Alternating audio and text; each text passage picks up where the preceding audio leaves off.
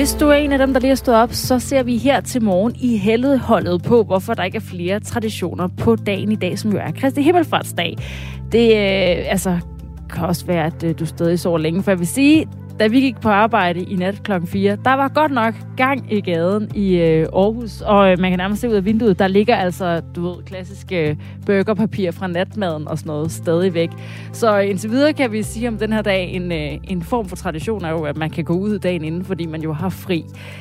Men i modsætning til jul og påsken for eksempel, så er der jo ikke rigtig nogen sådan altså, rigtige traditioner, hverken mad eller ting, vi gør, forbundet med Kristi Himmelfart. Så det forsøger vi altså at komme med nogle nye bud på, hvad kan man bruge sin Kristi Himmelfartsdag på, altså skabe de her nye traditioner. Og det vil vi rigtig gerne have inputs fra dig, der lytter med til, så du øh, sammen med os kan få øh, skrevet nogle øh, nye traditioner ned på bloggen i dag. Du kan øh, skrive ind til os på 1424. Du kan jo for eksempel byde ind med, hvad du skal i dag. Vi har fået en sms fra Søren, der skriver, jeg er buschauffør og skal være med til at køre halvdelen af Odense til Brøndby stadion. Kom så OB. Fordi der er jo pokalfinale i dag mellem OB og FC Midtjylland. Og øh, der er Søren altså en af dem, der skal transportere nogle øh, glade fodboldfans afsted. Det kan være et af de inputs, du kan sende ind til os. Det kan også være, at du har et input til, hvad for noget mad vi skal spise, når det er Kristi Himmelfartsdag. Fordi øh, der er jo heller ikke ret mange madtraditioner for dagen i dag, hvor vi jo i julen nærmest ikke kan spise os igennem traditionerne. Og hvor vi trods alt i Stor Bededag, selvom der måske heller ikke er så mange traditioner, så har vi vederne, som vi kan sådan klynge os fast til, når vi skal have det lidt øh, rart og skal have en eller anden form for stemning ind i dagene. Så er der ikke noget lignende ved Kristi Himmelfartsdag, og øh, det vil vi også gerne forsøge at lave om på her til morgen. Vi har øh, efterlyst og gør det stadig en Kristi Himmelfarts grøntsag, for eksempel, for at snævre det lidt ind. Kunne der være en eller anden grøntsag, som var særlig? Byd endelig ind på sms'en 1424, og øh, mens du tænker, så kan du også glæde dig til at høre fra øh, kok Thomas Alkajaga. Han er med om øh, lidt under en halv times tid, og øh, han skal altså hjælpe os med så at få nogle konkrete bud på, hvad skal vi dog spise i Kristi Himmelfarts ferie. Hey, hello, der er vi, Anne Philipsen og Astrid Date, klokken 8 minutter over 8. Godmorgen. Godmorgen. Og hvad kunne man øh, passende bruge en øh, fridag på i Kristi Himmelfart, som jo ligger godt årstidsmæssigt i forhold til alle de her helligdage, hvor varme er begyndt at komme, så derfor ud i naturen giver god mening. Derfor har vi taget fat i dig, Lene Sanderhoff, biolog og naturformidler. Godmorgen. Godmorgen. Du skal lige give os nogle gode råd til, hvordan man får mere ud af naturen. Så hvis man nu gerne vil bruge sin Kristi Himmelfartsdag udenfor, hvor skal man så tage hen? Altså, jeg er jo bare kæmpe fan af skoven. Øhm, jeg kan også godt lide havet, jeg kan også godt lide det åbne, men der er bare noget særligt i skoven, øh, lige, især lige i øjeblikket. Ikke? Hvad er det særlige ved skoven? Altså, det særlige ved skoven er, nu, nu er det jo nu er det hele ligesom sprunget ud, øh, og det vildeste blomsterflor er jo egentlig også overstået. Men hvis man nu alligevel øh, øh, går der ind og, og rent faktisk kigger ned, så vil man også kunne se, at der er mange af de her små urter, som jo er øh, på, i gang med at blomstre lige nu. Og der findes bare et hav af de her hvide øh, fladstjerner og lyserøde storkenæb og sådan nogle ting. Og så er der jo fuglene. Øh, ja, der, der er, er bare højsæson. Høj, højsæson for fuglesangen lige nu. Ikke? Så hvis man, øh, der får man jo hele den her atmosfære, for de sidder hele vejen rundt om en, ikke? Øh, over en og ved siden af en og synger og bare giver den fuld gas. Og det, det kan altså bare et eller andet, når man, øh, når man går rundt derinde i, i skoven med den der klang, der så er derinde. Skoven piker altså lige nu. Vi har også fået en øh, uh, sms, et af de bud på uh, en uh, Kristi Himmelfart grøntsag, eller det, en urt, det kunne være ramsløg, som jo også er noget, der uh, vokser i skoven lige nu, så man kunne lave noget ramsløgpesto som forårstilbehør, skriver Michael Strårup ind på 1424. Hvad er det, du øh, mener, altså man skal kigge efter, når man går i skoven? Altså lige nu er det jo høj, høj sæson for, at alting ligesom skal nå at formere sig.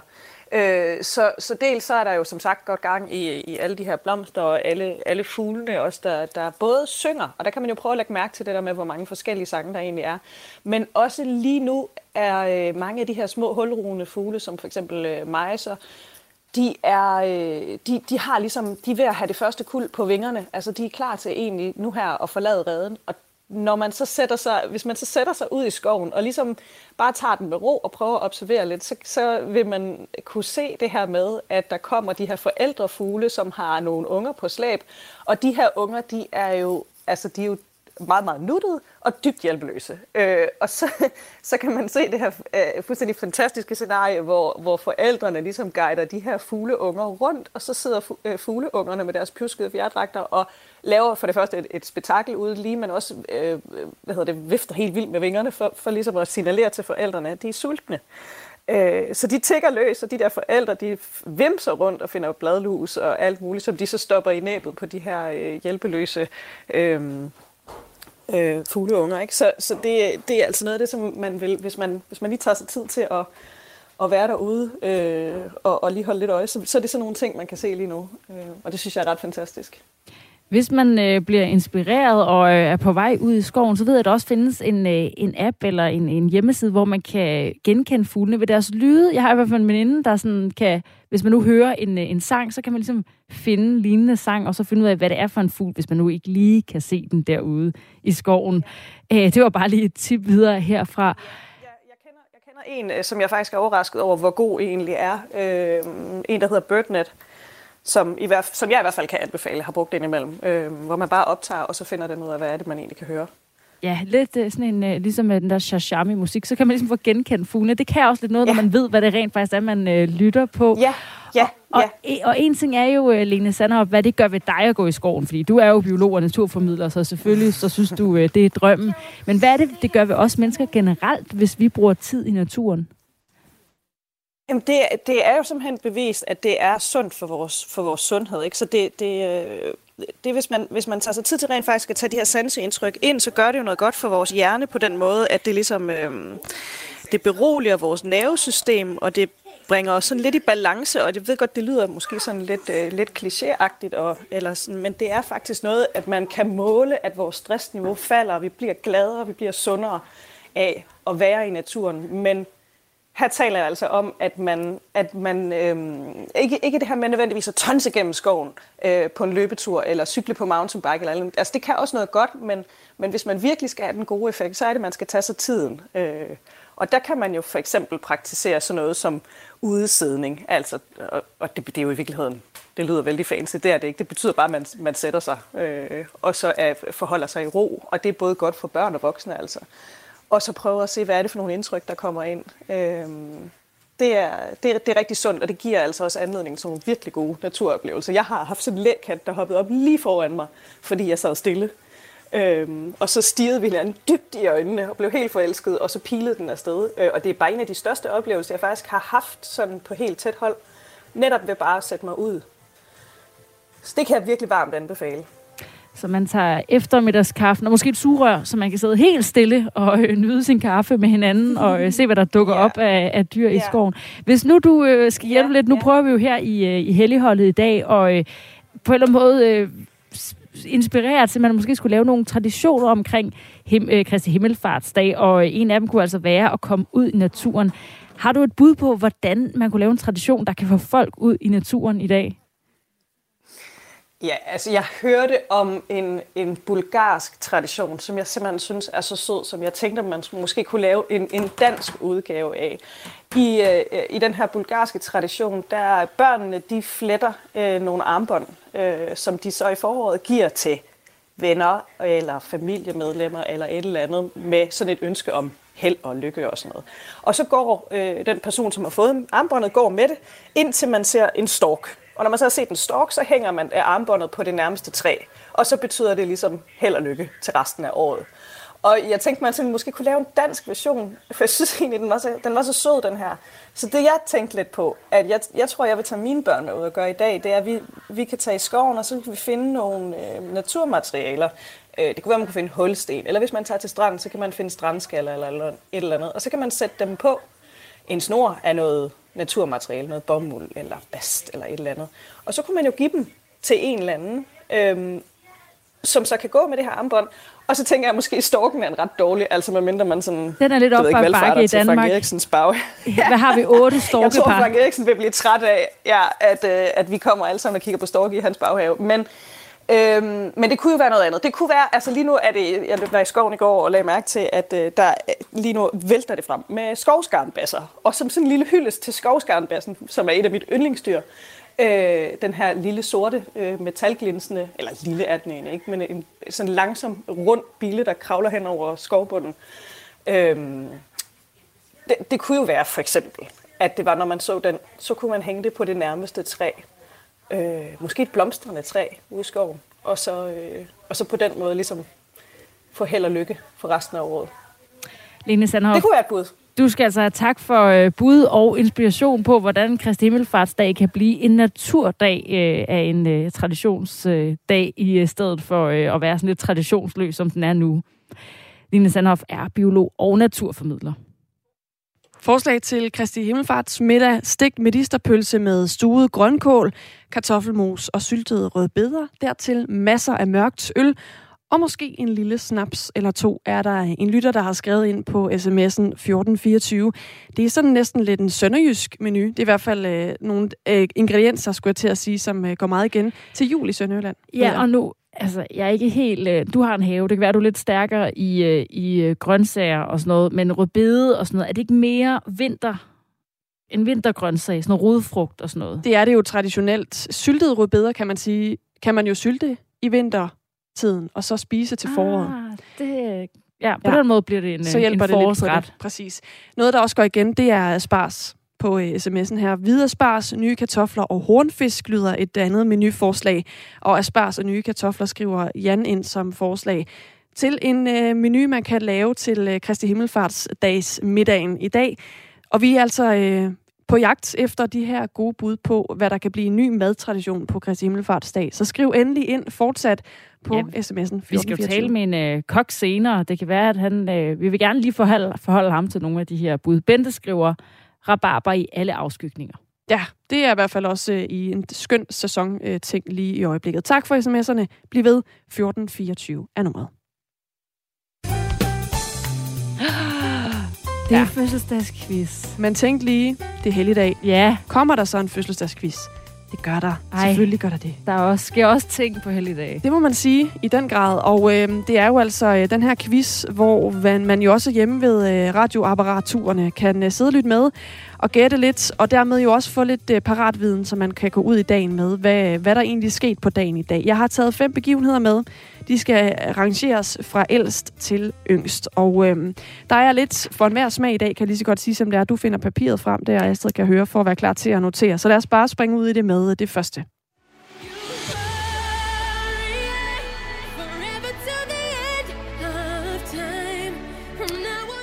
Det er nemlig på denne dato i et bestemt årstal, at Sverige vinder det eu- europæiske Melodi Grand Prix Eurovision. Det er i Azerbaijan, det bliver afholdt derovre, og det er med den her sang Euphoria, som øh, den svenske sangerinde Loreen synger. Det er sådan et ret dystert show, med Mm. sådan øh, sort hår og, og sådan meget øh, mørk ma- make-up og, og sådan det hele. Ja. Man kan godt mærke, at det er Eurovision-sæson, for vi har haft mange øh, Eurovision-mærkedage i løbet af den her uge. Lige præcis. Det er sådan altid lige her omkring i, i, i løbet af året, at det øh, finder sted. Det er også i dag, at øh, kronprins Frederik har fødselsdag. Ja, Så er det jo spørgsmålet, hvor gammel han bliver. Og så er det også i dag, at John Wayne, den amerikanske skuespiller og, og westernhelt, øh, har fødselsdag. Så der er et par, øh, par fødselsdage her, man også lige kan, øh, kan notere sig. Så er der det her. Formel 1. Det er ikke en vipserede, ja. Det er nemlig Formel 1. Øh, nej, det er det ikke. Det er Le Mans. Det er det samme, ikke? Øh, det første 24 timers motorløb bliver afholdt i Le Mans i Frankrig. Og så er det også årsdagen for det her. Det er Beatles. Yes. Det er The Beatles' nye album, Sgt. Pepper's Lonely Hearts Club Band, som bliver udgivet på denne dag på en eller anden særlig, et, et særligt årstal, som Ja. du skal være med til at gætte nu. Har du et bud på, hvad der er ældst af de her ting? Øh, Le Mans. Ikke helt. Er det John Wayne? Det er John Wayne. Og kan du nævne en film, han har været med i? Jeg kan sige, at øh, han er født i 1907, så det er jo øh, nogle år siden, så er han så død i øh, 1979, ah. og øh, ja, hvad skal vi sige, han har været med i mange sådan nogle øh, stumfilms, westerns, øh, og også øh, andre øh, sådan, øh, hvad kan man sige, større øh, western succeser. Han havde et andet, øh, altså et andet navn, han, det er hans kunstnernavn, det her, John Wayne, det man kendte ham for. Okay. Men han var, øh, kan man sige, indbegrebet af western-genren, men det er jo de her øh, gamle westernfilm, som, ja. øh, som man skal grave frem. Hvad er så dit næste bud? Le Mans. Det er rigtigt. Det er Sådan. Le Mans. Det franske billøb. Yes, det er altså det første 24-timers motorløb, der bliver afholdt i Le Mans i Frankrig. Det bliver det i 1923 i øvrigt. Jeg skruer lige ned for det her. Fordi... Motorløb, ikke billøb, ligesom jeg altid kommer til at kalde uh, Tour de France for cyklister i stedet for rytter. Det ja, det vil de nok samme. blive ked af. Det var nemlig det. Ja. Godt, så er det, øh, nu skal jeg lige se her, så var det Kronprins Frederik, og så er det Eurovision. Men så er det... Uh, og Beatles nye... Sgt. Bieber, ja. det kommer i sådan noget slut 60'erne. 68. 67. 67. Og det er det næste på listen. Det er nemlig 55 øh, år siden, at det her legendariske album øh, bliver udgivet. Det tog i øvrigt 700 timer at, at lave det her album. Det første album, uh, Please Please Me, det tog 12 timer at lave for dem. Så der er altså noget raffinering her. Uh. Ikke fra, fra første til andet album. Det er også et vanvittigt godt album. Det er jo der er meget lidt flere instrumenter. Ja, og det er jo lavet meget som en live-koncert med det her fiktive band og sådan noget. Det, det er ret interessant. Hvad tænker du så, vi skal have fat i? Kronprins Frederik, han er 50 omkring. Han er 54. 54. Yes. Øh, han er født i 1968, så året efter uh, The Beatles-albummet der, der, uh, der bliver han altså født kronprins Frederik. Og så har vi jo en tilbage. Det er din yndlings. Nu ved jeg jo, at du er en rigtig MGP-pige. Jeg Eller kan Eurovision. Godt, jeg kan godt lide Eurovision. Jeg kan egentlig også godt lide Melodi Grand Prix. Og jeg har jo selv haft glæde af, når jeg har skulle være den, der er blevet quizzet, at det har været den her sæson. Ja. For det har tit hjulpet mig jeg har vidst noget om, hvornår det var. Det er i 2012, det er 10 år siden, at Sverige vinder det europæiske Melodi Grand Prix i Azerbaijan med Euphoria, som vi hører her, sunget af Loreen. Det var så også et lidt trist år for Danmark. Det danske bidrag, øh, som var Soluna Samai med Should Have Known Better, øh, endte på en 23. plads i finalen. Jeg kan ikke helt huske det. Should have known better. Okay. Så skal jeg nok skone jer fra resten af den sang, men øh, så er I hvert fald øh, oplyst her på, hvad datoen i dag har af begivenheder. Nå, 4 ud af 5 rigtige. Det går altså bedre og bedre for mig, de her øh, fødselsdagsmarkeringskvisser. Nu er klokken 22 minutter over 8. Og det er Kristi Himmelfartsdag i dag, ud over alle de her begivenheder, vi lige var omkring i, øh, i fødselsdagskvisten. Og det kan jo godt være, at du er stået op i dag og er lidt i tvivl om, hvad er det egentlig, den her helligdag markerer. Så kan jeg bare trøste dig med, at du ikke er alene, fordi vores reporter Louise Østerlund har været på gaden for at høre, om øh, folk egentlig ved, hvad historien bag Kristi Himmelfartsdag er. Ja, lidt, men ikke. Jeg kan ikke sådan uddybe det nærmere. Oh shit. Mm, ikke nej, rigtigt. overhovedet ikke. Nej, det var pinligt. Noget med, at han, han rejste til himmels.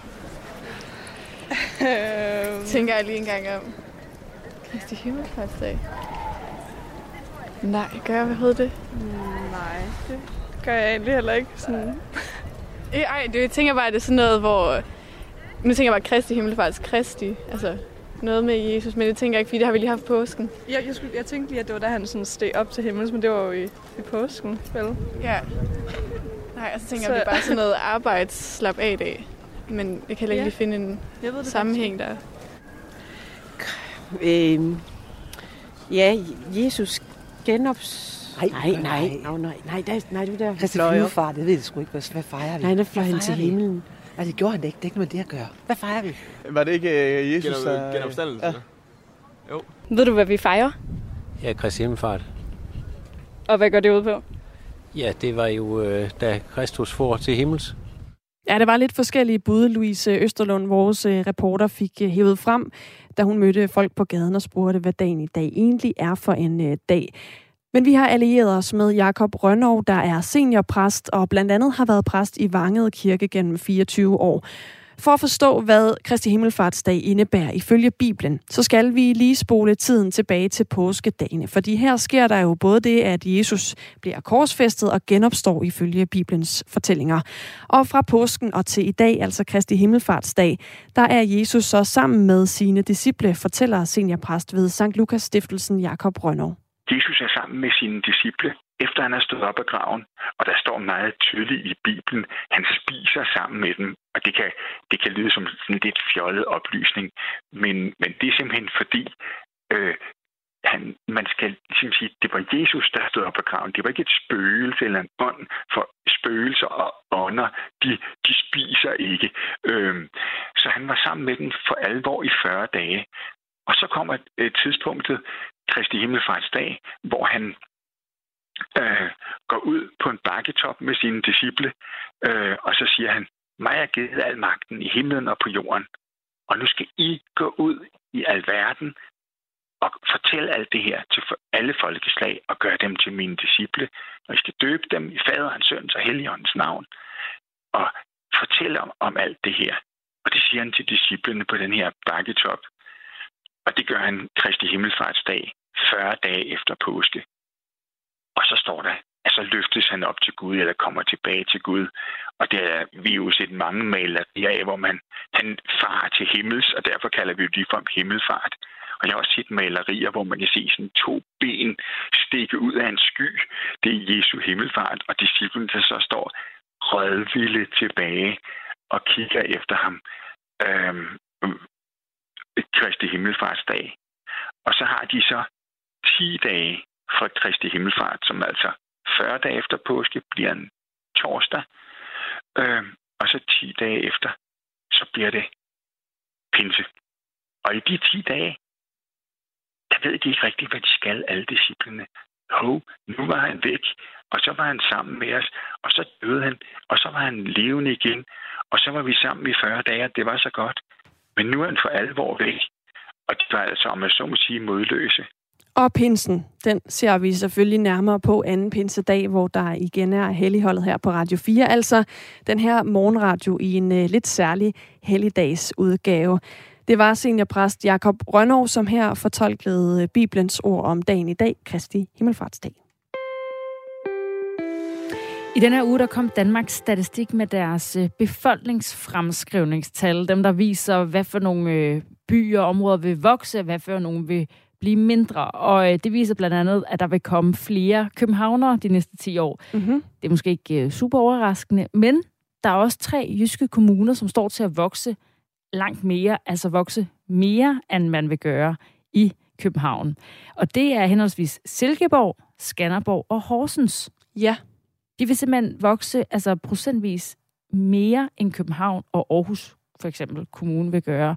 Og øh, det, som, øh, når man læser sig ned igennem det her, det der virkelig gør det store udslag for sådan noget her, det er selvfølgelig børnefamilier. Mm. Øh, fordi øh, det øh, skaber flere børn, flere øh, borgere, nye borgere. Og de her tre kommuner, Silkeborg, Skanderborg og Horsens, det er altså nogen, der er i vækst, fordi de tiltrækker især børnefamilierne. Og det er jo rigtig godt for sådan nogle kommuner at få øh, nye skatteborgere i 30'erne, der betyder øget indtægter i kommunen i mange år. Men det er også noget, altså det er ikke kun øh, nemt, fordi der er jo også et, øh, et krav som, at der skal være børnehaver og skoler, der skal være sundhedstilbud. Det stiller ligesom også større krav til de her kommuner. Og omvendt så er det jo i øh, storbyerne, hvor som København, Aarhus, Odense, at det især er dem i aldersgruppen 35-39, der så forlader byen og tager deres børn med. Men der er også flere fra udlandet, der flytter til byen. Der bliver også født flere, end der dør i byen, så derfor er der også en stor vækst i København. Selvom man altså gerne vil flytte ud af storbyerne, eller nogen gerne vil, når de skal have børn. Og vi kan også lige sætte den anden ende af skalaen. For der er så også dem, som mister indbyggere. I hele 68 kommuner, der står arbejdsstyrken, altså indbyggere, som er mellem 25 og 65 år, til at blive mindre de næste 10 år. De mister altså skatteborgere. Og øh, værst ser det ud i den her gruppe på øh, Læsø, hvor at øh, man altså øh, taber 14,5 procent af indbyggerne. Og så er det sådan noget som Lemvi, Lolland, Tønder i Sønderland, Skive i Nordjylland, som altså er der, hvor man venter arbejdsstyrken, den skrumper mest mellem 10 og 15 procent. Det er jo øh, det er virkelig interessant, fordi det her betyder jo også noget for netop øh, kommunernes økonomi. For eksempel, er der nogen til at betale skat i de kommuner? Og det betyder jo selvfølgelig også noget for os alle sammen i forhold til øh, den velfærd, der er. Øh, fordi de steder, der kommer mange børn, der skal jo netop flere øh, daginstitutioner, og de steder, hvor børnene forsvinder. Hvad skal der ske med daginstitutionerne der til de børn, der trods alt er tilbage? Så det er vildt interessant, når man kigger på de her tal og ser, hvordan det udvikler sig og kommer til at udvikle sig i de kommende år. Og hvem der skal i gang i en god øh, ny branding-kampagne for at tiltrække børnefamilierne til deres kommune. Der må kunne laves et motto eller, eller et eller andet der, ikke? Nå, nu skal vi have et øh, nyhedsoverblik her på Radio 4, for klokken er halv ni, og nyhedsoverblikket her til morgen står Thomas Sandfor. De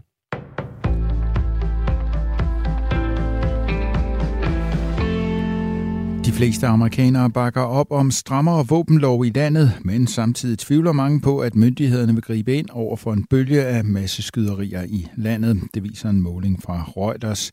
Målingen er blevet gennemført dagen efter, at en ung mand fra Texas skød og dræbte 19 elever og to lærere på en skole. Tragedien fandt sted mindre end to uger efter, at en mand skød og dræbte 10 i et supermarked i Buffalo. Omkring 84 procent af de adspurgte siger, at de støtter baggrundstjek forud for alt salg af skydevåben, mens 70 procent støtter en såkaldt red flag-lov. Loven vil tillade myndighederne at konfiskere våben fra personer, der anses for at være en trussel mod den offentlige sikkerhed. Desuden bakker 72 procent af de adspurgte op om at hæve aldersgrænsen for salg af våben fra 18 til 21 år. Både republikanske og demokratiske vælgere støtter i høj grad en strammere våbenlov. Den seneste måling er stort set nået frem til de samme resultater som tidligere undersøgelser. Men trods et bredt ønske om strammere våbenlov, tvivler de fleste af de adspurgte på, at kongressen i USA kommer til at handle på det. Blot 35 procent af de adspurgte har tiltro til, at USA's politikere vil stramme våbenlovgivningen i år, mens 49 procent svarer, at de ikke tror på det. God trafikopførsel skal inkluderes i kørekortundervisningen. Der er for mange problemer med vrede og chikane i trafikken, det mener transportminister Trine Bramsen, der nu vil løse problemet politisk. Konkret skal det ske med en tilføjelse til undervisningen på landets køreskoler. Kommende bilister skal lære om god opførsel i trafikken, og de skal sågar testes i det som en del af prøven. Ministeren ønsker, at der bliver at det bliver en del af den nye køreuddannelse, der skal være klar den 1. januar 2024. Desværre har vi set, at den dårlige opførsel har snedet sig ind i trafikken. Øh, vi har set eksempler på øh, bedemænd, der ikke kan passe deres arbejde, fordi at de bliver øh, generet af andre bilister. Vi har set chikanekørsel, vanvidskørsel og andre ting, der, der, der understreger, at det her med den gode opførsel i trafikken, at den trænger til et eftersyn. Og derfor bliver god opførsel en del af den nye køreuddannelse, der skal afhjælpe det, vi, det, vi altså øh, ser øh, i trafikken, altså at, at, at, at der er flere og flere tilfælde, hvor man øh, ikke kan ved, hvordan man opfører sig. Hos Venstre er transportordfører Christian Pil Lorentzen helt med på ministerens forslag. Han kalder det en fantastisk god melding. Pil Lorentzen er selv medforfatter til bogen Stop, Stop trafikal egoisme, som omhandler netop vejbrede og dårlig trafikal opførsel. Der er simpelthen behov for at sætte ind over for det, og, og derfor er det højst relevant, at det fremover bliver, får en større placering i, i køreuddannelsen, så, så vi påvirker de nye bilister øh, positivt i, i den henseende. Så det er et rigtig godt forslag. Programmet Pegasus er blevet brugt til spionage mod europæiske politikere. Derfor opruster Folketingets IT-team nu, det skriver Jyllandsposten. Folketinget er bekendt med Pegasus, og vi har anskaffet software til at scanne for, om Pegasus har inficeret telefoner. Vi sikrer desuden, at vores telefoner løbende opdateres til nyeste versioner, skriver IT-chefen i Folketingets administration Johanne Albjerg i en mail til avisen. Pegasus er udviklet af firmaet NSO Group i Israel. NSO Group har tidligere sagt, at Pegasus kun er solgt til lande for at blive brugt til bekæmpelse af terrorisme og kriminalitet. Men sidste år kom det frem, at det også er blevet brugt til spionage af eksempelvis politikere, journalister og aktivister. Pegasus kan installeres på en mobiltelefon uden at brugeren gør noget. Det kan sendes til et nummer og installere sig selv. Et opkald behøver end ikke at blive besvaret. Vejret i dag byder på lidt eller nogen sol og enkelte byer. Vi får temperaturer op mellem 11 og 16 grader.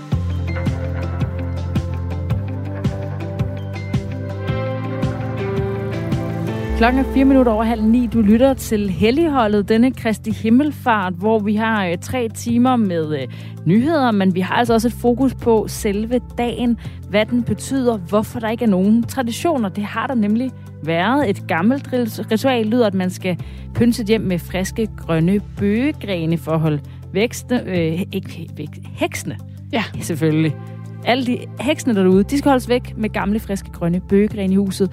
Der var også noget med at øh, lufte sit tøj, så man ikke har møl og sådan noget i dem. Og hvad de her ritualer handler om, og hvorfor de øh, kom til for at beskytte en selv, det skal vi høre fra Christine Helbo Johansen, som er lektor i praktisk teologi og forsker i ritualer ved Aarhus Universitet om 10 minutter.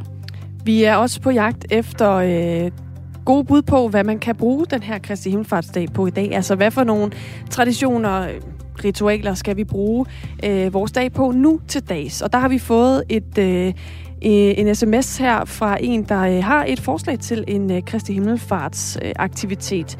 Eftersom vejret er rigtig godt, skovtur med medbragt tæppe og med diverse lækkert smørbrød smurt hjemmefra, og godt lyst øl og i flaskevis, og selvfølgelig en snaps eller to.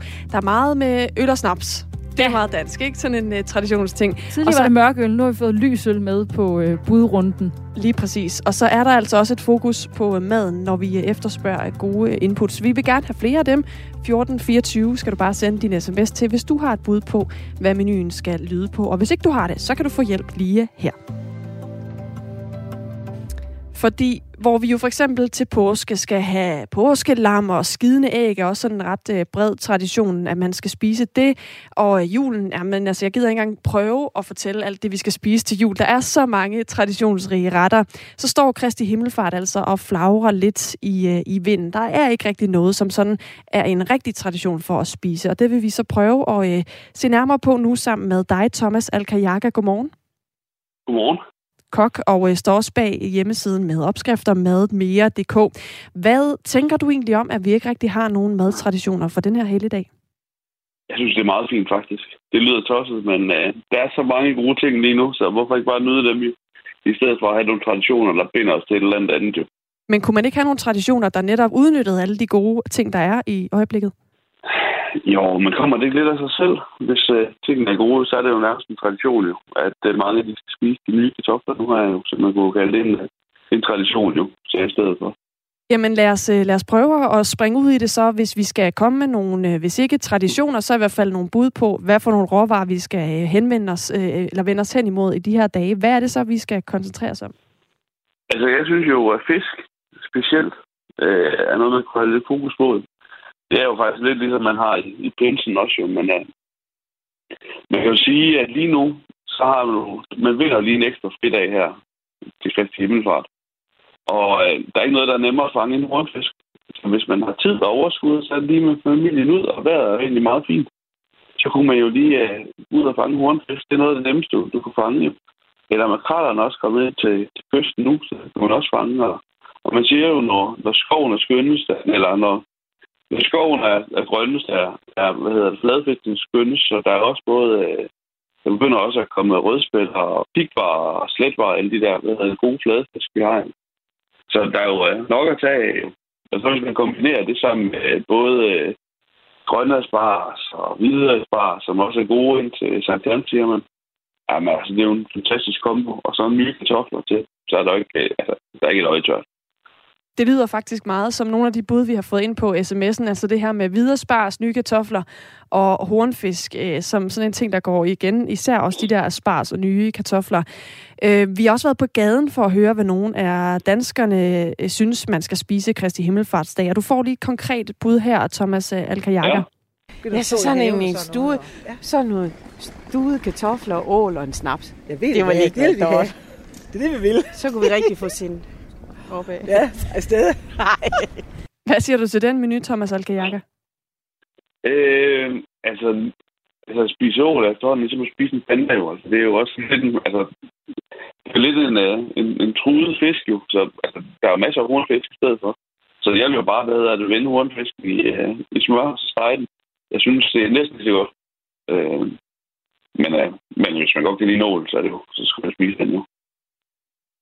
Men øh, hvis vi skal vende lidt tilbage til nogle af de her ingredienser, der jo så går igen, altså vi har asparges, vi har øh, nye kartofler og, og hornfisken, som du lige var inde på her. Skal vi lige have nogle gode råd til, hvad skal vi gøre med de her råvarer, når vi står med dem i hånden? De er jo helt friske nu, de er i sæson, så hvordan øh, tilbereder vi dem på den bedste måde?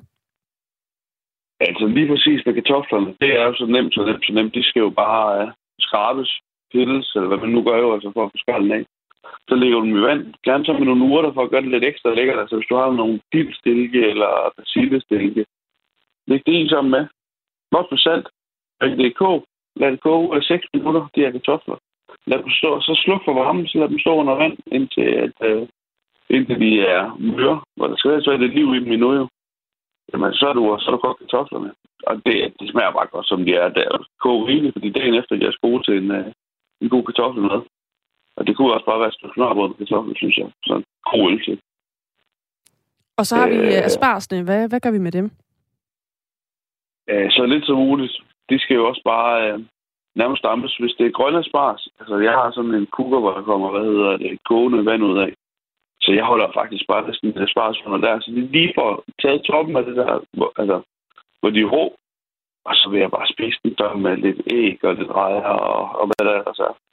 Altså. De hvide, de skal jo lige skralde, så kigger man lige bunden af, hvor den så den selv knækker. Og så vil jeg bare lave et, øh, sådan en, en gryde med, med lidt vand og lige så meget smør. Godt med salt og måske noget citronskal. Og så lige så stille sådan, altså de skal dampes lige så stille der i, altså uden her. igen, det skal ikke være sådan nogen, de skal ikke mere om det, der man køber øh, på glas. De skal jo bare lige have taget toppen af, af sprødheden. Og så skal man, øh, ja, man, øh, hvis man laver en, øh, holder en med dem. Og ja, fjordrejer.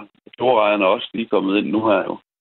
Det er jo pillearbejde, men altså når det er en helligdag, så er det jo en fridag. Og øh, så skal man bruge tiden på at og pille dem til kan Lave en god mad med dem. Nu talte vi om øh, i starten, at øh, det her jo er en af de helligdage, hvor der ikke er så mange traditioner for maden. Og det synes du så måske i virkeligheden er rart, fordi så øh, slipper man for at binde sig til, hvad man skal spise. Men øh, som, sådan med, med udgangspunkt i dit fag, altså kokkefaget og den øh, viden, du har, hvorfor tror du så egentlig, at lige præcis Kristi Himmelfartsdag ikke har øh, særlig mange madtraditioner? Jeg ved ikke, altså nu, nu, altså nu er jeg ikke, altså det springer ud i noget religiøst, og jeg er jo ikke sådan, at jeg kender historien bag lige præcis den her hele dag. Men man kan jo sige, at mange af de andre, de kommer jo, øh, mange af andre traditioner, de kommer jo af, hvad skal man sige, en form for nød. Altså, du ved, vi skulle gøre det her, og derfor er det blevet en tradition. Altså, bagerne var lukket til, hvad hedder det, vededag, og så bagte man dagen før. Og øh, man fastede i pinsen. Og så spiste man kun hvid fisk, og det er derfor, man også har tradition for at spise fisk øh, pinse. Så, så det er nogle ting, der er kommet ud af nødvendighed. Det kan være, at der ikke har været den nødvendighed for, for at gøre det her, eller hvis det er, det er nyere, hvad hedder det, hvis det er nyere øh, helligdag. Der er jo der lidt op på hele dagen, og for eksempel Stor Bededag blev lagt sammen med andre. Så hvis der ikke har været den nødvendighed for at gøre det, så er der ikke kommet en præcision ud af det. Nu fik vi i hvert fald et bud på, hvad man kan smække på tallerkenen i aften, selvom øh, du måske ikke er meget for at kalde det en ny tradition. Men tak, fordi du var med i hvert fald, Thomas Alkajaka. Og husk de der jordbær og rabarber også. Jo. Altså, hvis du har, altså, hvis du nu har gået et helt år og ikke spist dem fra Ægypten og alle mulige andre steder, så findes der ikke noget smukkere end at få dansk jordbær. De er der også lige kommet lige nu. De er lidt dyre, men man skal være god til sig selv. Det skal man i den grad. Tak fordi du var med, Thomas Akkerjakker. Selv tak. Selv tak. Altså, u øh, videre spars med hollandaise og fjordrejer, og så jordbær og rabarber til dessert. Det lyder, altså, det lyder som noget, vi sagtens skulle gøre til en fast tradition. Også, det får man da generelt for lidt. Det gør man nemlig, og det er jo netop det der med at udnytte, at det er nu, det er sæson, og lige pludselig kan man ikke få det mere. Jeg synes også, det der med at høre, at kartofler, nye kartofler, de skal have 6 minutter, det var faktisk meget rart, fordi jeg synes, det er ydmygende, at jeg skal stå og google det derhjemme, når jeg laver de der håndtering kartofler. Det er public service, når det er allerbedst. Altså lidt inspiration til øh, maden, som jo altså øh, faktisk virkelig minder meget om det, der også er kommet ind på sms'en af gode tips, øh, spars, kartofler, rabarber osv. Tak for sms'erne. 1424 er nummeret, hvis du også vil byde ind med, hvad man skal spise på Kristi Himmelfartsdag. Portrætalbum. En gæst. Et musikalbum og masser af gode historier. På en eller anden måde blev det sådan lyden på et savn. Vært Anders Bøtter dykker ned i tiden, musikken og de minder, den sætter gang i hos gæsten. Der var retning på det, følte jeg. Jeg troede på det, han sang. Bliv suget med ind i, hvad musikken gør ved os. I Portrætalbum fredag fra 17 til 19. Eller som podcast, når det passer dig. Musikken, det er altså en gave, man har hele livet. Radio 4 taler med Danmark. En længe ventet rapport om fester i regeringskontorer under Storbritanniens coronanedlukning blev offentliggjort i går. Det er den såkaldte Partygate, der kom efter, der blev øh, lækket en masse billeder af øh, Storbritanniens premierminister Boris Johnson, der står og skåler med sin ansatte. Og nu er der altså samlet en rapport om, hvad der egentlig er foregået. Og det er noget, som Boris Johnson i den grad har måttet forholde sig til resultaterne af. Fordi den nye rapport viser nemlig, at festerne gik ret vildt for sig. Det fortæller Frederik Barsø, som er journalist i London. En del nye detaljer frem. Der, der er blandt andet, blandt andet kommet frem, at der, der til en fest den, den 18. juni øh, 2020 øh, blandt andet var, var to, der, der var oppe i en, og, og toppes en, altså en mindre slåskamp, og der, der var en, der, der blev så fuld, at, øh, at vedkommende, vedkommende kastede op, og, og der var karaoke, og sådan nogle der detaljer der er kommet frem, og og der var en fest, hvor der havde været rengøringspersonale, der havde været nødt til at tørre vin af væggene dagen efter, og, og rengøringspersonalet og, og sikkerhedspersonalet generelt var blevet behandlet rigtig dårligt og, og blevet hånet, når de havde stillet spørgsmålstegn til, til de her fester, som, som er foregået. Og så, så er der kommet frem, at, at der er senior rådgiver, øh, Boris Johnsons daværende privatsekretær, som også som, som har advaret mod at, at, at vifte med, med vinflaskerne, fordi at der var et pressemøde, og, og pressen skulle ikke se det, og en, en, en seniorrådgiver, som havde sagt, at, at øh, efter en, en fest, at havde sendt en besked om, at, at, at det, det så ud til, at de, de slap afsted med det. Så sådan nogle, nogle detaljer er kommet frem. Og det er altså kommet frem i rapporten for Partygate, altså mediernes navn for de mange fester og receptioner, der stik imod reglerne, der har været på det tidspunkt i, øh, i Storbritannien, at der er blevet holdt fester i Downing Street både i 2020 og sidste år, mens resten af landet altså var i skrab coronanedlukning, og på flere tidspunkter en fuld nedlukning med et forsamlingsforbud på fem personer. Og det betyder altså, at hele dagen i går måtte Boris Johnson forklare sig over for både parlamentet og medier, selvom han egentlig ikke rigtig kom med nogen endelig forklaring. Som han, som han plejer, så, så, så, så glider han af på, på de mest alvorlige spørgsmål, og når, når folk de spørger, om, om han har løjet og sådan nogle ting, så, svarer han ikke rigtigt på det, og så begynder han at tale om, hvad han fokuserer på nu, og det er krigen i Ukraine, og det er den her enorme krise, som er herovre, som, som er i, i mange steder i verden lige nu. Altså den her cost of living crisis, som, som den hedder herovre, altså det her med, at alle priser stiger, og rigtig mange mennesker har svært ved at få det til at løbe rundt. Så, så han, han svarer på de her ting, men han har altså også sagt, at han tager ansvar for det hele. Øhm, og, men, men samtidig så holder han også fast i, at at han altså ikke på noget tidspunkt havde vidst, at, at, øh, at han har gjort noget galt. En lytter skriver på 1424, Boris Johnson er en dobbeltmoralsk schuft og drukkenbold, som mange englænderne med god grund har fået mistillid til. Men det har de så faktisk ikke helt, fordi ifølge Frederik Barsø, som altså er journalist i London, så forventer alle, at Boris Johnson endnu en gang overlever den såkaldte Partygate-skandale og kan beholde posten. Også flere politiske eksperter og analytikere herover i dag peger på, at, at, at han lignede altså en, som, som var glad for, at det ikke var værre, end det, end det var, det som kom ud i rapporten, og, og at, at der trods alt stadig, selvom der er nogle konservative, som, som længe, altså over en periode har, har vendt sig mod ham og, og, og stadig gør det lidt, så, så tyder det altså ikke på, at, øh, at, at, at der er nok, som vender sig imod ham til, at, at det ligesom udløser det her mistillidsvotum. Så, så jeg tror, at, at, at han bliver på posten, og også oppositionen siger jo også, at, at han skal gå af, men det skal ikke være lige nu, fordi at krigen i Ukraine, den skal, den skal, den skal håndteres, øhm, og, det, og det skal han gøre, øhm, for det er han i gang med, og det, det vil ligesom ikke være god timing nu, så jeg tror, at øh, jeg tror, at han bliver på posten, og, at, og at, øh, at det her, det ligesom, ja, det bliver heller ikke hans sted. Lød det altså fra Frederik Barsø, journalist i London. Klokken er 12 minutter i 9. Du lytter til Radio 4 morgen hvor vi jo øh, sender en øh, lidt særlig udgave af morgenradioen her til morgen, nemlig på Kristi Himmelfarts dag. Og øh, nu vender vi os mod nogle af de ritualer og traditioner, der sådan traditionelt set har hørt til dagen. Det er ikke sikkert, at man er stødt på dem før, men der er faktisk for eksempel et gammelt ritual, der lyder, at man skal pynte sit hjem med friske grønne bøgegrene. Det skulle man gøre for at holde heksene væk. Og øh, sådan et ritual, det handlede i bund og grund, i historisk set i hvert fald, om at beskytte sig selv. Det fortæller Kirstine Helbo Johansen, der er lektor i praktisk teologi og forsker i ritualer ved Aarhus Universitet. Det er jo et grundmønster, kan man sige, i mange ritualer, at de på en eller anden måde har at gøre med at holde det onde væk. Altså når vi fyrer krudt af til nytår, så er det jo også ligesom for at at skræmme det onde væk, så vi kan komme godt ind i det nye år. Og, øhm, og når vi tænder bål til Sankt Hans, så er det jo også ligesom altså for at, at holde trollene væk. Ikke også? Altså, så, så det der med på en eller anden måde at forbinde beskyttelse og det at gøre noget med en, en ritualisering, det, det er ikke usædvanligt. Øh, jeg vil bare mene, at det her det er en, øh, det er en død en af slagsen. Altså det, der, det, gør man ikke, øh, det gør man ikke længere. Nej, det her ritual, det er ikke et, man øh, rigtig støder på længere, men det er altså noget af det, der i sin tid har været øh, en tradition for netop dagen i dag, Kristi Himmelfartsdag. En anden tradition, eller i hvert fald et andet huskeråd for dagen, lød i gammel tid, at man skulle lufte sit tøj på Kristi Himmelfartsdag for at beskytte det mod møl.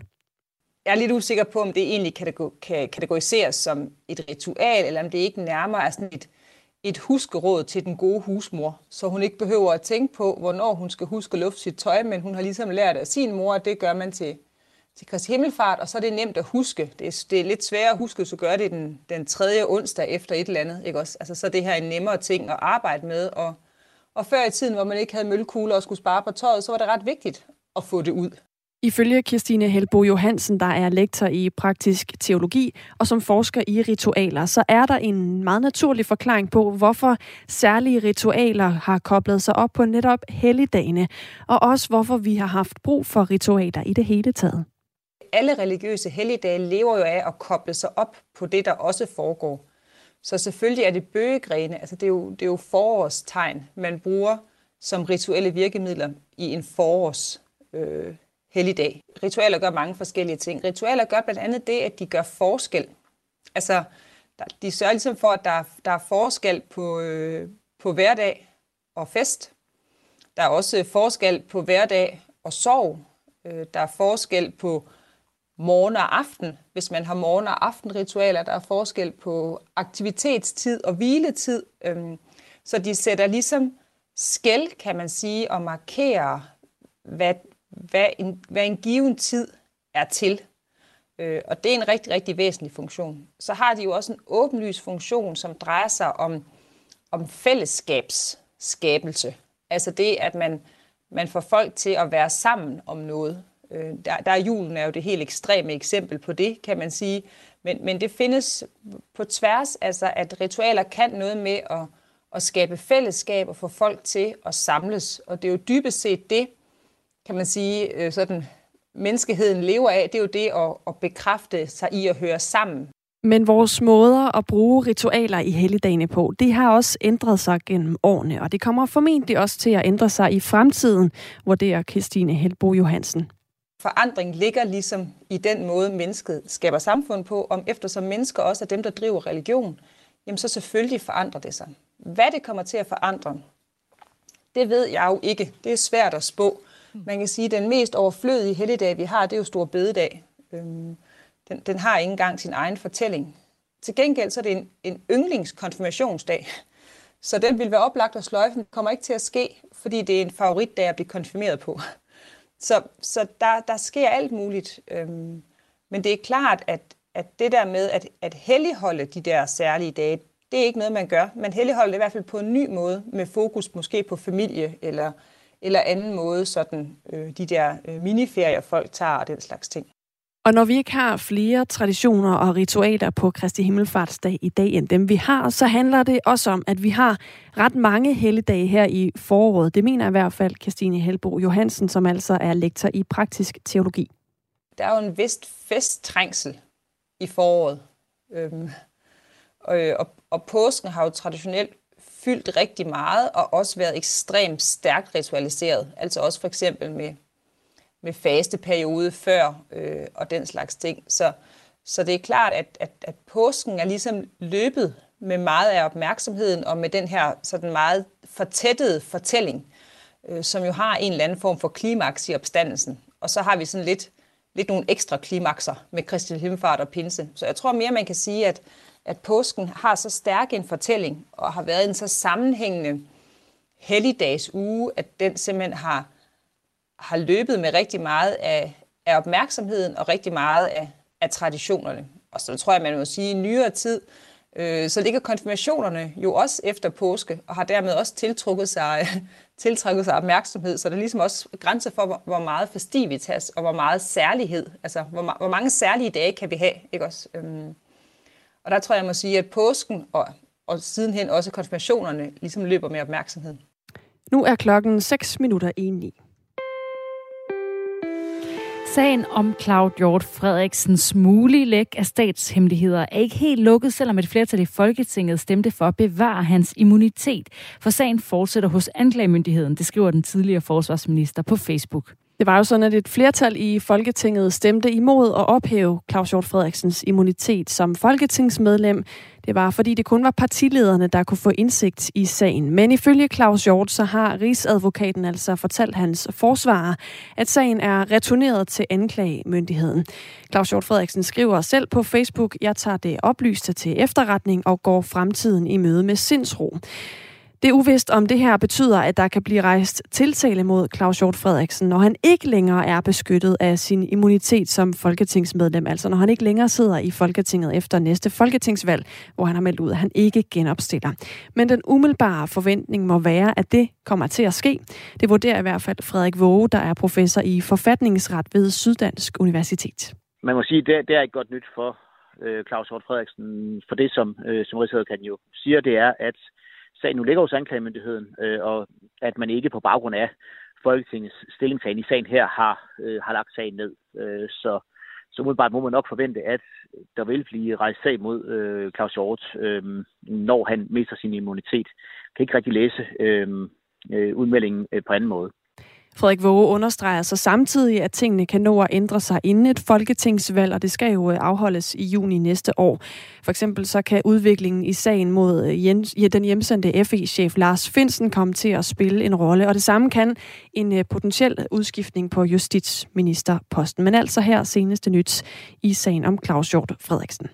Og det var altså efterhånden, hvad vi havde i øh, denne dags øh, program af Helligholdet, hvor vi jo altså har haft øh, selvfølgelig et blik på verden, men et stort fokus på selve dagen Kristi Himmelfart. Og hvad har vi lært? Fik vi skabt nogle nye traditioner, som jo lidt var formålet? Kristi Himmelfart mangler jo måske traditioner, fordi den ligger som endnu en i rækken her i foråret. Det siger Ulla Bistrup, som er uddannelsesleder i Folkekirken, og også har en Ph.D. i ritualer forhold til Kristi Himmelfartsdag, der har det jo nok også at gøre med, at selvom det er en vigtig beretning og en vigtig del af, af kristendommen, den fortælling, der hører til Kristi Himmelfartsdag, så øh, er den mindre markant end påske og pinse og jul for den sags skyld. Så der vil være mange, som sikkert ikke lige vil kunne sige, Hvorfor holder vi Kristi Himmelfartsdag i forhold til den kristne, den kristne grundfortælling, altså det bibelske grundlag for helligdagene? Øh, så på den måde er det ikke så stor en del af, af historien af den, øh, af den kristne fortælling. Øhm, så er der jo nogle tilfældigheder, det er der slet ikke tvivl om, øh, der gør, at øh, Kristi Himmelfartsdag måske ikke øh, har trukket en masse traditioner med sig folkeligt, nemlig placeringen, altså hvordan er det kommet til at ligge. Øh, og det er jo sådan, at fordi øh, at øh, kirkeåret, den øh, forårets kirkeår følger, følger de her forskellige beretninger, øhm, så ligger de jo meget, meget tæt her i foråret. Altså at øh, påske, og så kommer så Kristi dag, og sørger om vi ikke skal holde pinse lige om lidt. Øh, de ligger tæt, øh, og det gør jo også, at øh, vi kan jo ikke blive ved med at holde anden helligdag, og vi kan ikke blive ved med at have en masse traditioner, der knytter sig til dagene i den samme tid. Der er altså også en øh, besked fra Inger i sms'en, der skriver, vi behøver ikke traditioner hele tiden. Det stresser jul, fastelavn, valentinsdag, påske, 1. maj, konfirmationer, morsdag, grundlovsdag, studentergilder. Stop nu. Der har i hvert fald været øh, nogle forskellige bud, også på traditioner, som jeg øh, umiddelbart ikke tænker kræver så meget andet, end at man faktisk bare skal hygge sig i dag. Vi har fået øh, sms'er ind hele morgen, der har været blandt andet været forslag om skovture, altså tage ud i det fri. Øh, det var jo også noget, vi talte med øh, naturformidler og biolog Lene Sanderhoff om øh, lidt tidligere på morgenen. Altså, hvad kan man gå ud og se i skoven i øjeblikket? Det er jo virkelig et, øh, et primetime for skoven. Der sker rigtig mange ting. Det er næsten øh, synd at tage ud, hvis man ikke har været der i vinteren, fordi den der forskel fra at gå i en skov om vinteren, hvor den bare du ved, har de der bare grene og en tom skovbund, og så komme ud og opdage, gud, man kan jo slet ikke se himlen, når det er forår, fordi alt er grønt, og bladene ligesom øh, dækker ind imellem hinanden. Det er magisk, simpelthen. Så ud i naturen har været et af de andre bud, vi har fået, og så har vi jo altså også fået lavet noget, der minder om en øh, menu til Kristi Himmelfartsdag. Det er i hvert fald noget med nogle spars, nogle nye kartofler, øh, måske noget fisk, hornfisk kunne det være, og så øh, i den grad også en dessert med rabarber og jordbær. Fladfisk. Fladfisk var også på listen. Var også på listen. Og ramsløg var der også en, der skrev ind. Det kan man gå ud og plukke på det sin tur ude i skoven. Lige præcis. Så øhm, der har været masser af gode inputs. Tak for alle sms'erne også, om øh, hvad man kan bruge og sin dag på, og hvad man kan spise på sådan en dag som i dag. Lige om lidt er der nyheder her på kanalen, og bagefter så er der ring til Radio 4, hvor de i dag spørger ind til øh, et aspekt af den nye medieaftale. De spørger nemlig, om du kan se fidusen i, at streamingtjenesterne skal betale et bidrag eller en skat for at støtte produktionen af danske film og serier. Og du skal også gerne byde ind med, om det betyder noget for dig, at det er det danske indhold, du kan streame, når du skal ligge derhjemme, måske på Kristi Himmelfartsdag, og øh, se en god øh, serie i, øh, på en af streamingtjenesterne. Det er Ring til Radio 4 på den anden side af nyhederne. Vi er tilbage igen i morgen. Anne Philipsen og Astrid Date. Nu står Thomas Sand klar. Klokken den er blevet 9.